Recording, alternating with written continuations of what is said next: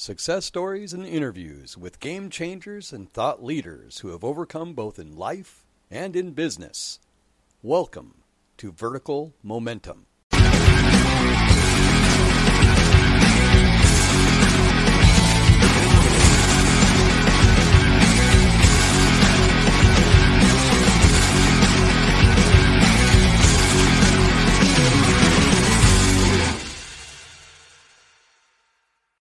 Hey guys, welcome back to Vertical Momentum. I'm your host, Richard Kaufman, also known as the Comeback Coach. Thank you so much for being a part of my journey. Thank you for letting me be a part of your journey. This is going to be an amazing interview with a gentleman I just became friends with, an amazing book I couldn't put down once I picked it up. We're going to be talking about inflation, why it's bad. We're going to be talking about everything inflation and economics. So I want to say thank you Nathan, my brother, what's going on? How are you doing today? Hey, Richard. It's good to be here. So, tell us a little bit about your son, about yourself, where you're from, where you grew up. Um, I'm I'm kind of an economist in the ancient tradition. I'm kind of a gentleman economist, uh, which means that uh, I don't come from the typical academic path, uh, but um, I'm also kind of not really like a business economist, if you know what I mean. Um, I spent many years doing that kind of like the heavy duty research. Wrote four books about economics before my fifth book, Inflation, which is now out. Um, and uh, for for a while, it was it was structured as a as a think tank, 501c3, and and uh, did that kind of stuff full time. I've also been involved in asset markets in various forms for uh, more than 15 years. I guess I guess it's been about 20 years now. Um, investing at the at the institutional level or professional level so that's kind of where I come from, and, and it's been a real good training um, because uh, just as you would expect, um, people who are not involved in the economy, whether investing or in business, uh, like most academics, kind of kind of a very poor grasp of the of the world, uh, the economic world, and they and they just kind of have no practical experience in these things, like being witness to important economic events. So that's kind of that's kind of what I bring to the table. Um, so, but what kind of kid were you? That all did you just wake up one day and be like, "I want to be an economist," or well, what, was, what were some of your passions? Yeah, I wouldn't recommend this. Uh, uh, being a, uh, a gentleman economist, you know, not a not a professional of some sort, um, is kind of like being a poet although the dollars and the numbers involved are probably even smaller. Like you know, if you could probably identify 10 poets, you probably identify, you know, five economists. so, um, but nevertheless, I, it's something that I felt like I've had a destiny to do for a long time, although not when I was younger, oddly enough. Um, I had the basic skills uh, that are involved which involves a kind of like a certain amount of numeracy, kind of a scientific, not scientific like real technical, but scientific method, right? Asking questions, developing hypotheses, kind of mindset um, early on, uh, because a lot of economics is, is kind of like dogma. It's kind of you know like religious, similar to religious dogma, in that yeah. it's not complete fantasy. It's based in arguably you know some kind of um, has some some truth to it, but it tends to be institutionalized and it becomes more about conformity than conformity with institution rather than conformity with the world outside the window. and so, uh, uh, you know, I, I, have a I have a personality that likes to destroy dogma or you know get out of get out of the rut. It's like, well, this guy's all these guys say that. I, I've I've done this pattern. I've done this pattern over and over, and um, it's kind of kind of actually my personality long before I was involved in economics. I would I could go to anything, like almost any activity, any endeavor, whether it be bass fishing or, you know, construction or, uh, you know, engineering or something like that.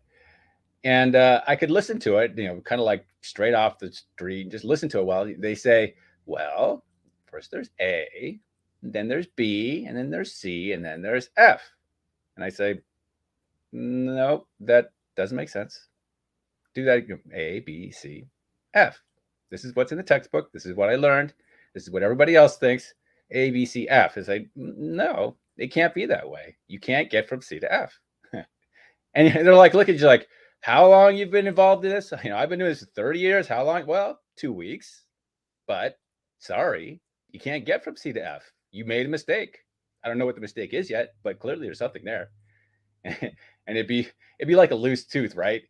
I wouldn't know what it is. I didn't know D existed, but I start to I start to wiggle the tooth and and find out something and say, see this? You missed this. You missed the D. And it's funny because I could, you know, I could go into something which, you know, I really didn't know much about, but just listening to it, just listening to their explanations, like, no, you can't get there from there, you know. And so I, I often do the same thing in economics. Um, so that's kind of my that's kind of my personality, let's say. and you know, I find you know when I talk to a lot of people that are involved in economics, um, you know, money is a very personal subject. Um, for me, I grew up. My parents said always said we can't afford it, um, and so my and I ne- I was never even taught how to balance a checkbook until I bounced a few and I got locked up for, writing bad checks. But uh, you know, and but it's a very personal subject, and a lot of people don't want to talk about money, or they just want to complain about money. Correct? Uh, yeah, and, in their in their personal lives too, and uh, all the you know people talk about personal finance and just personal sound personal financial habits and so forth, and how these aren't taught to people and so forth.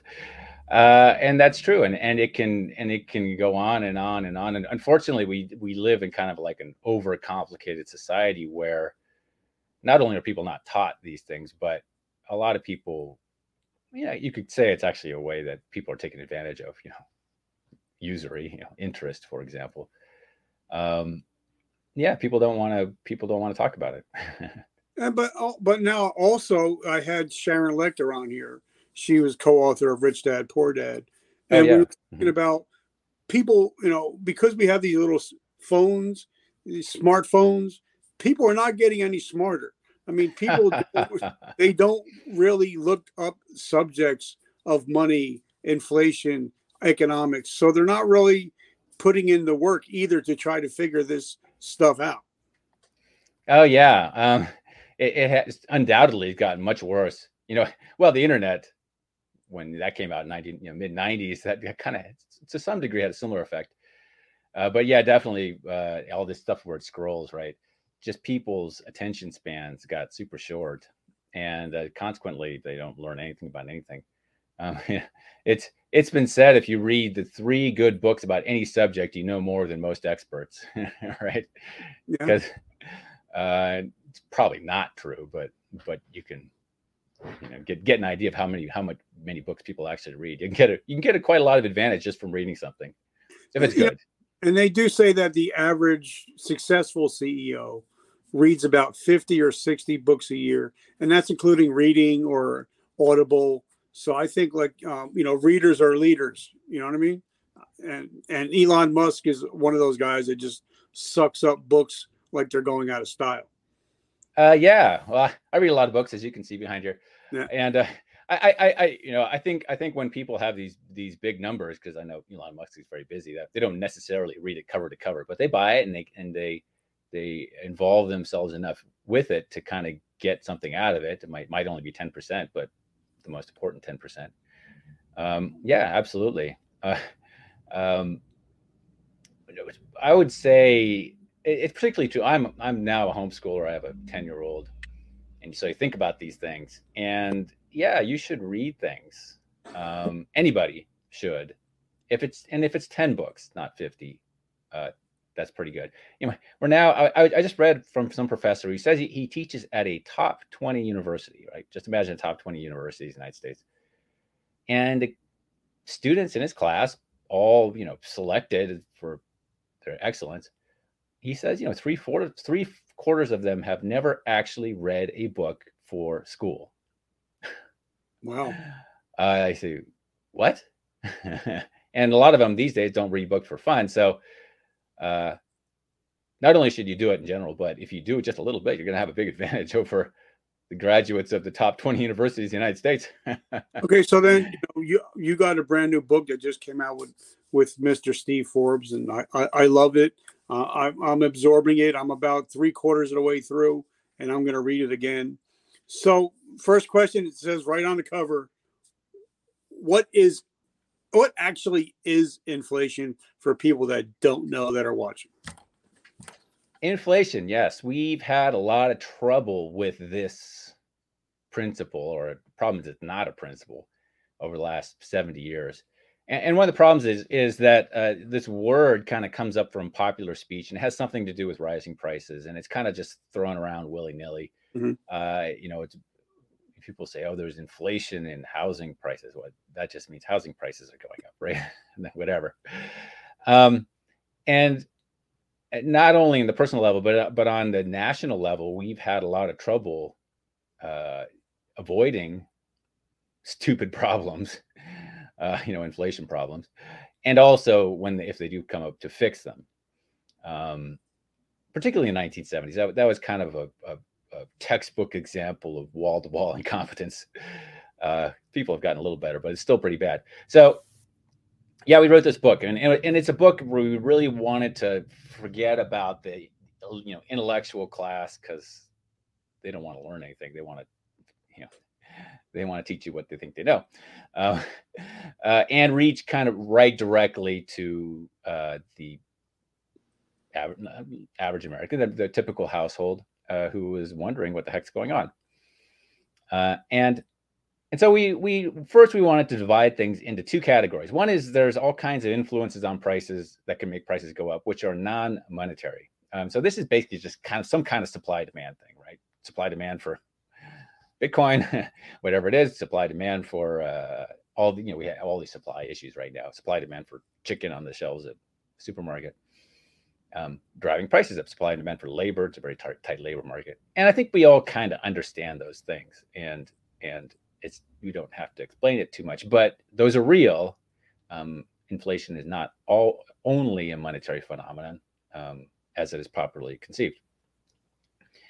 And then we wanted to get into the monetary side, and this is actually a lot simpler, I think, than people make it out. Uh, now, this has nothing to do with supply and demand. It's just your currency. It's just the central bank uh, goofing around because we know we have floating fiat currencies. We know they just make stuff up as they go along. And from time to time, the currency, our currency, other people's currency, loses value. The value goes hmm. down. And you can see this in the foreign exchange market, for example. Yep. And it's a real simple principle.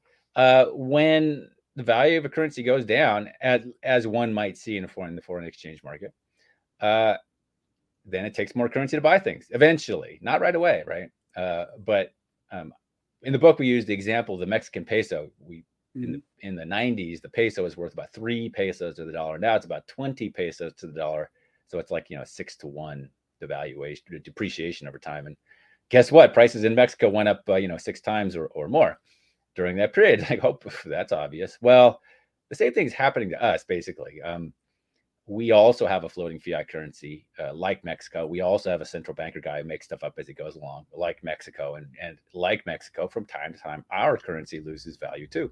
That's basically what's going on. Well, you know, and a lot of people, because I mean, I'm I'm 53, so um, I grew up thinking, you know, we still have gold in Fort Knox. You know, and a lot of people don't realize that once we got taken off the gold standard, our money means absolutely shit. It's you can just print as much as you want. I think they said something like 80% of the money that has been printed has been printed in the last two years. So yeah, okay, yeah. really mean much at all. It's, yeah, it's, well, it's about fifty percent, but that's not a bad number. Yeah, they in in twenty in twenty twenty, especially and around that time, in, in the response to COVID, uh, there was enormous amount of money creation. So the Federal Reserve created about three trillion dollars. I mean, just in the old days, they would like you know actually print money on paper, and and that's not really done in the first instance anymore. Um, but that's it's essentially the same process and that's what they did and and certainly what we're experiencing now part of that is the outcome of that uh, of that uh, and for various technical reasons, a lot of that was actually sort of absorbed. the The effects were not as great as many people expected, um, and there's good reasons for that. But one of the reasons why we decided, you know, 2021 is like, you know, we're gonna have to write a book about this because if they try this again, uh, it could be very nasty. Um, we, we're in Washington getting very used to this idea of, well, we could just print money and spend it, and it's a big party. Well, if they try that again, I think that there could be some pretty dire consequences. Yep. All right. So before we head on, I want to thank our sponsors, Operation Veteran Freedom. If you're a veteran and want to start a business, especially digital company, Operation Veteran Veteran Freedom can help you out. Get get your products like books, ebooks, get it out in the world. Um, so if you're a veteran, you want to start a business, check out OVF. But now going back to your book, the second part, what is the bad of inflation? Yeah, why is inflation bad? Because a lot of economists kind of say it's good, right? We have this like two percent inflation target. Well, you know, what's up with that? Um, and it's real simple to understand uh, if you just think about your current your, your currency declining in value, much as Mexico's currency has declined in value. What you know, what happened to the Mexican worker when the currency went from over over a period of time, over 30 years, went from three to 20 to the dollar, right? Well, obviously the, the money that they're being paid to work, you know, guy works in an auto parts factory, gets his paycheck on Friday or whenever it is, it's worth less year from year to year. And that's kind of what's happening to us too. Well, we have to go out and you know make more money nominally, get a raise, whatever, uh, just to keep even, just to kind of um, you know, we're just on a treadmill catching up with the steady not steady, but intermittent decline in our currency's value, just like the Mexican. They had, they had, you know, it's worse for them, but we have the same basic process. So, you know, this is something that every American should understand, and and that we used to have in the United States a stable value policy. The value of the dollar wasn't supposed to go down ever. It was tied to gold, and that was the best way to approximate having kind of a fixed value for the dollar. Um, and we did that for almost 200 years and you didn't have this problem of you're getting paid in a currency that from time to time goes down in value. Uh, that's why you know if you got a 10% raise it was a real 10% right? You really got 10% more money and you weren't on a treadmill trying to catch up with last year's currency depreciation like we are now today. Um, and as a consequence of that we in the united states became the wealthiest country in the history of the world. It was a very successful policy. And since 1960, since we left the gold standard. Uh, I wrote three books about the gold standard, by the way. So that's right. That's where I got it from. I like this topic. Uh, since uh, we left the gold standard in 1971, um, I estimate the value of the dollar today is about one fiftieth of what it was worth uh, during that time. We have basically have a two cent dollar, and there's a risk that that process of that long, slow process of deterioration could become a, a you know short, quick process of deterioration over the next five or ten years if they uh, continue this money printing business.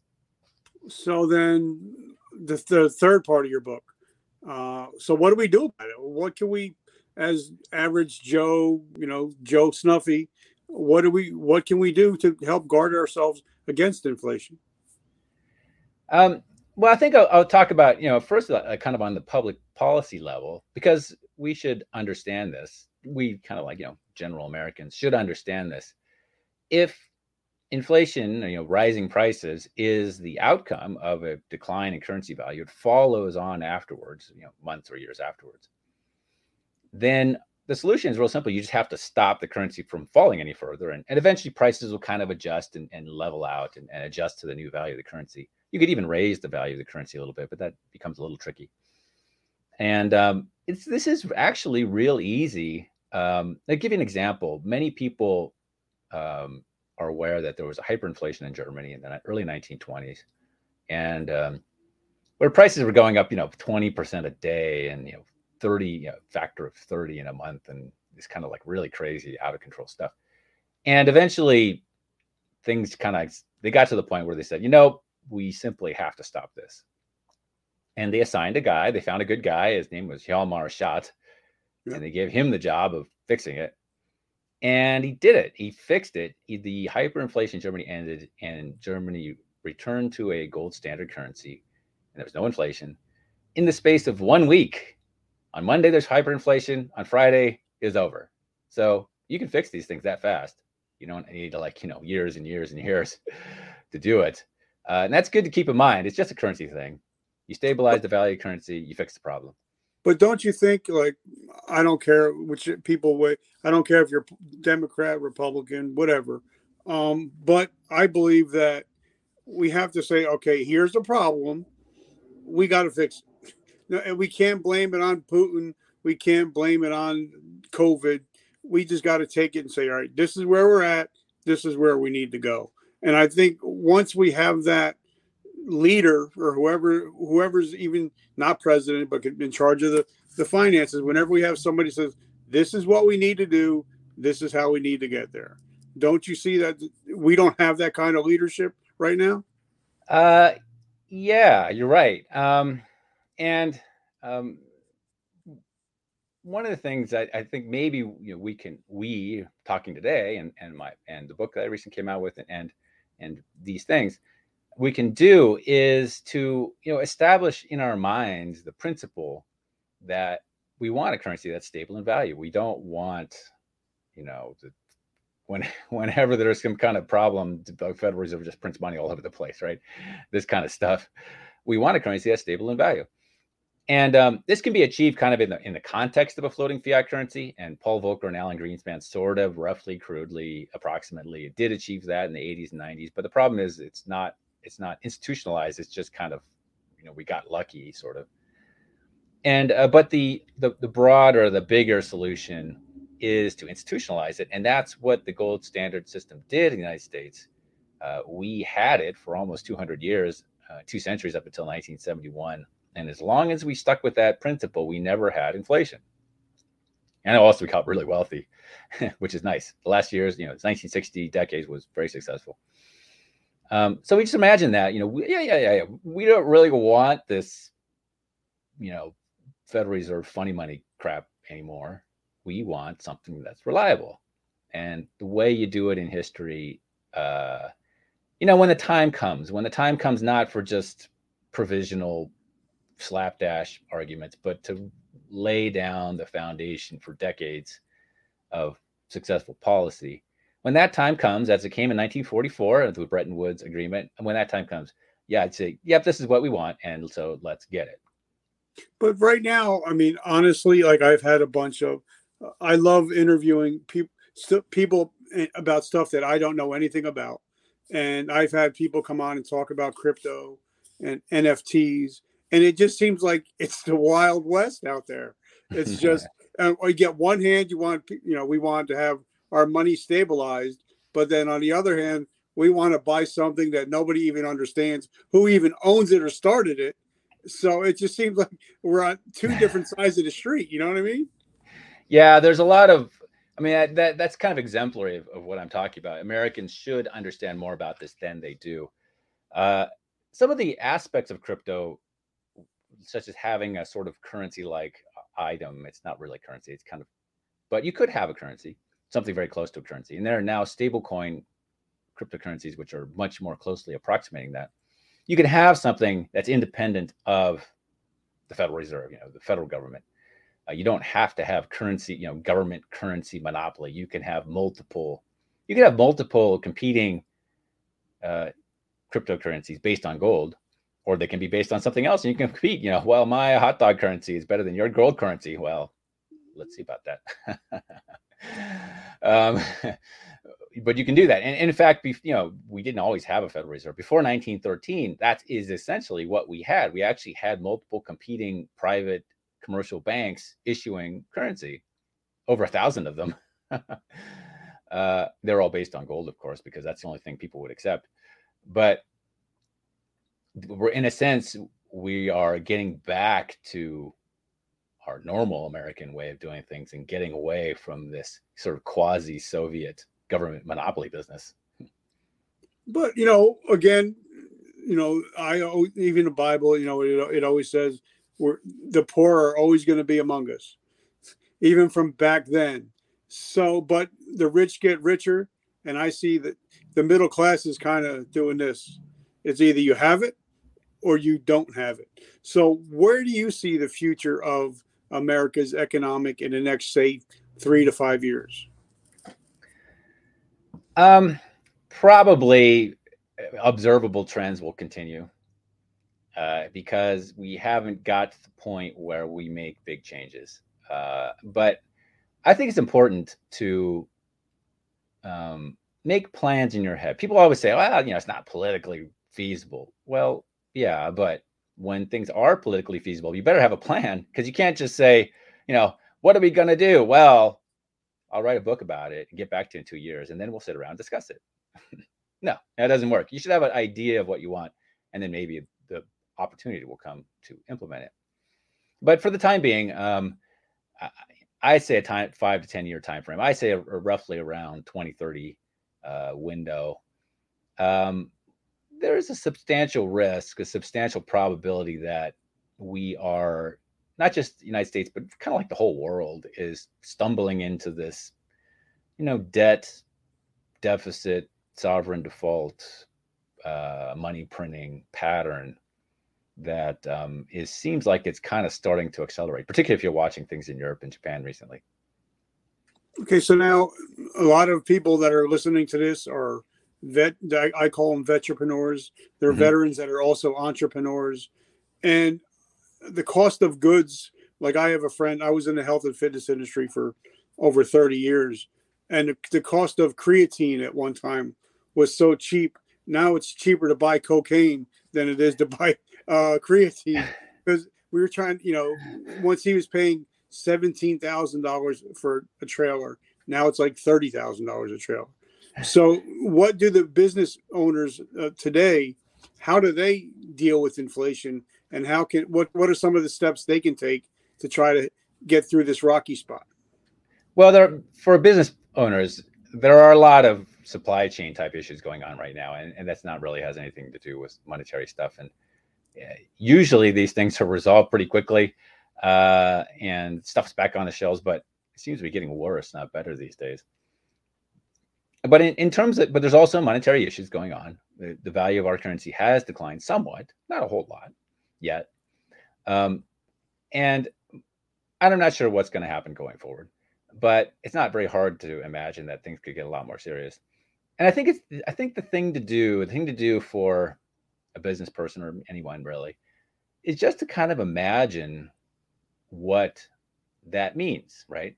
Let me just get throw you out. Let's just say we we just have our crystal ball is 100% right. I, I can tell you with absolute certainty that within in five years, on April uh, 29, 2027, the value of US dollar will be one tenth of what it is today. You have a 10 cent dollar compared to today. That's all. That's all you know. That's your fortune cookie hint. Well, what well, you know? What does that mean? Well, prices are going to go up a lot. Um, so, and just to give you an example, that's what happened in the 1970s. The value of the dollar went down by about 90%, a 10 to 1 yep. move. But it was stretched over more like 10 years, and I'm talking about five years. Um, you know, what would that mean? Well, price of gasoline is probably going to go, you know, it's multiplied by 10. You're, you know, you, all things being equal, you'd be looking at $40 gasoline. Uh, realistically, people can't pay that amount of money. So it wouldn't be 40 bucks because they just kind of like run into the wall of not enough, nothing, you can't pay for it. So, but yeah, $20 gasoline probably. And um, eh, wages wouldn't keep up, right? Uh, wages wouldn't go up five times to afford your higher gasoline prices, but they would be, they would be galloping higher. Um, the value of things like bonds or social security or pensions would, the real value you know, if you have an annuity and says, oh, you're going to be paid out fifty thousand dollars a year in your annuity, well, that would be like five thousand dollars a day, right? So you're going to get you're going to the real value of that those kind of things would get splattered. Um, so you can just kind of think of it that way. And typically, uh, it has always been true in the past, and almost certain to be true in the future, is that gold has maintained its value um, so that would the, the price of gold, so to speak, would go up 10 times. We'd have $20,000 gold, right? Just because the dollar fell in value. Nothing has nothing to do with gold. It's just the dollar. Um, and things, and, and you can kind of you can kind of go down the line like that. Uh, you know, food prices would soar higher. There'd be issues with that around the world. Um, and, and, what would happen to the government then, right? Um, it's hard. It's hard to guess. It's hard to guess, but uh, you know, one of the thing, one of the differences between 1970s and today was there really was no debt deficit issue. The, the, the budget deficits were not real big. They're like you know one percent of GDP, this kind of stuff. Debt to GDP was you know 30 percent. Now it's like 120 percent. And so it was not really like a money printing to finance the government kind of situation, but it, it's easy to imagine how we could get in that situation today uh, because, well, you know, who's going to buy the government's bonds when the government itself, you know, devalued the dollar by that much amount of money? Well, maybe nobody. so how is the government going to finance a deficit? Well, it's not. Um, you know, so there. So anyway, this is how this is how uh, governments. No one sits around cabinet meetings like, you know what? things are getting kind of boring around here. Let's have hyperinflation. It Probably be pretty fun. It's like Fourth of July with money. you know? Well, you know, no, that doesn't I, happen, right? It, it, this is how it happens. Like we need to print the money to pay the bills for, to, for tomorrow, and I'll worry about it tomorrow afternoon. Like you know, I grew up in the '70s, so I was about eight years, seven or eight years old when we had the whole gas crisis and having to, you know, d- different license plates. I mean, yeah, it license was, plates. it got stupid for a while. Yeah, yeah. So, but and I think you know, but now we got people that are quitting their jobs in droves, and still complaining about inflation. Wait, you don't have a job, so you don't want to work, so you can't be too worried about inflation, right? and so you know, people. Uh, it, I, one of the one of the advantages we've had as Americans, we haven't had a lot of, of really nasty money. You know, seventies was about as bad as it's gotten in all since Civil War, maybe. Um, but Latin Americans understand this real well because Latin America they've they've been through hyperinflation, sometimes multiple times in Latin America, and um, so you know, Latin Americans understand it very well. Uh, so I, I think there's kind of like this deficit of understanding among Americans. Um, just think about, you know, Latin American. What do you not know that Latin Americans understand? Well, Latin Americans know what it's like to to not just have a ten to one depreciation, but a hundred to one or a thousand to one, where it just goes kerflooey. Uh, you know, the value of the Mexican peso was went from twenty seven in 1980 to the dollar to 27,000, no, 2,700 in 1990. Um, so that's what hyperinflation is. I mean, that, that's that's not even like the billion dollar banknote kind of stuff. You know, that's just we're run of the mill Latin American hyperinflation. Um, um, you know, just think about that. What is what did what happened to those Mexicans during that time? And that might happen to you. So hopefully we, we won't. So hopefully we get this stuff straightened out. So how do we find you? How do we get support you? How do we get all your five books? So tell us a little bit about that. Well, they're all on Amazon uh, and, and other, you know, other similar places, all big outlets. Uh, I have a website, newworldeconomics.com, and, and it's got a tab for books, and I've got my five books there. Uh, it gives you a little information about them, some reviews and comments and so forth. Um, they're they're all aimed at a general audience. They're not real academic books. So some of them are pretty pretty chewy. I'll admit. Uh, some people really like them um, if they like that sort of thing. Um, and like I said, uh, we have a have a new book out, Inflation, with Steve Forbes and Elizabeth Ames, and we really wanted to pitch it to. Um, we wanted to put it, give it a tone which said, you know, this is for you. This is not for, you know, policy wonks in DC. This is for you. So, I hope you get a chance to read it, enjoy it. Well, for me, like I said, I got it, and I, I'm I'm really enjoying reading it because I really didn't know much about it. So that's why I bought the book and it's very uh, it's an easy read. It's very digestible for even for a low tech redneck like me. Uh, so much uh, I'm learning so much, and I really do love it. So um, I just want to say thank you so much for coming on and hanging out. And uh, I can't wait to see what you guys got coming up next because I think you, you, the three of you guys have the finger on the pulse of what's going on in America today. Yeah, well, you know, Steve Forbes and I have have um, been friends for a long time because uh, it's a pretty small crew of people who uh, have a real grip on economics. And for a long time, even since the Reagan era, it's been a little club that's kept America from veering too far off course. Not always successful. So, what kind of reactions from people that have picked up the book? What is some of the, what are, what are they saying? Um, it's been real good. Uh, we're happy about it because p- people feel like that we were able to take a topic that is clouded with obscurity. It's like, oh, only experts can understand that because it's too complicated for average people. Well, let me tell you something. Experts actually don't understand it, in my opinion. And but average people can understand it pretty easily. Like I said, it's just the value of your currency falling. It's not that complicated. Yeah. uh, that's really all it is, and uh, at least on the monetary aspect, because there really are supply demand issues these days. Um, and if you can if you can grasp that, then you can take a productive part in public policy and say, yeah, give me that. give me a currency that doesn't do that, like we had before 1971. Yeah. All right, guys, I love it. So if you guys are when you guys are watching this, leave us a comment on what your thoughts about inflation are, how it's affecting your pocketbook, how it's affecting your life, and we'll definitely get back to you. Thank you so much for being a part of my journey and us being a part of yours leave a comment. Make sure you subscribe. Make sure you pick up the book because I think it's a truly amazing read. And if you work a hardworking individual and you go to cash your check on Friday and half of the money ain't there, you need to learn why it's not there and pick up this book. And it's truly amazing. Nathan, brother, I want to say thank you. I'm so grateful for you for taking the time out today. Thanks, Richard. It's been fun. All right, my friend. Well, have an amazing week. And guys, remember vertical momentum. The only way to go is but up. I love you guys. Talk to you next week. Hey guys, it's me, the comeback coach. Guys, I just want to tell you about a person in my life that is truly, truly amazing. And she's actually changing the world one house, one home at a time. Her name is Han- Tammy Moses of the Hoarding Solution. She's the founder and chief encouragement officer of Homes Are for Living, the Hoarding Solution, which is a veteran owned and operated business. Tammy provides virtual consultations and workshops on the issues of hoarding. She believes in inspiring others to take their adversity and use it for the greater good.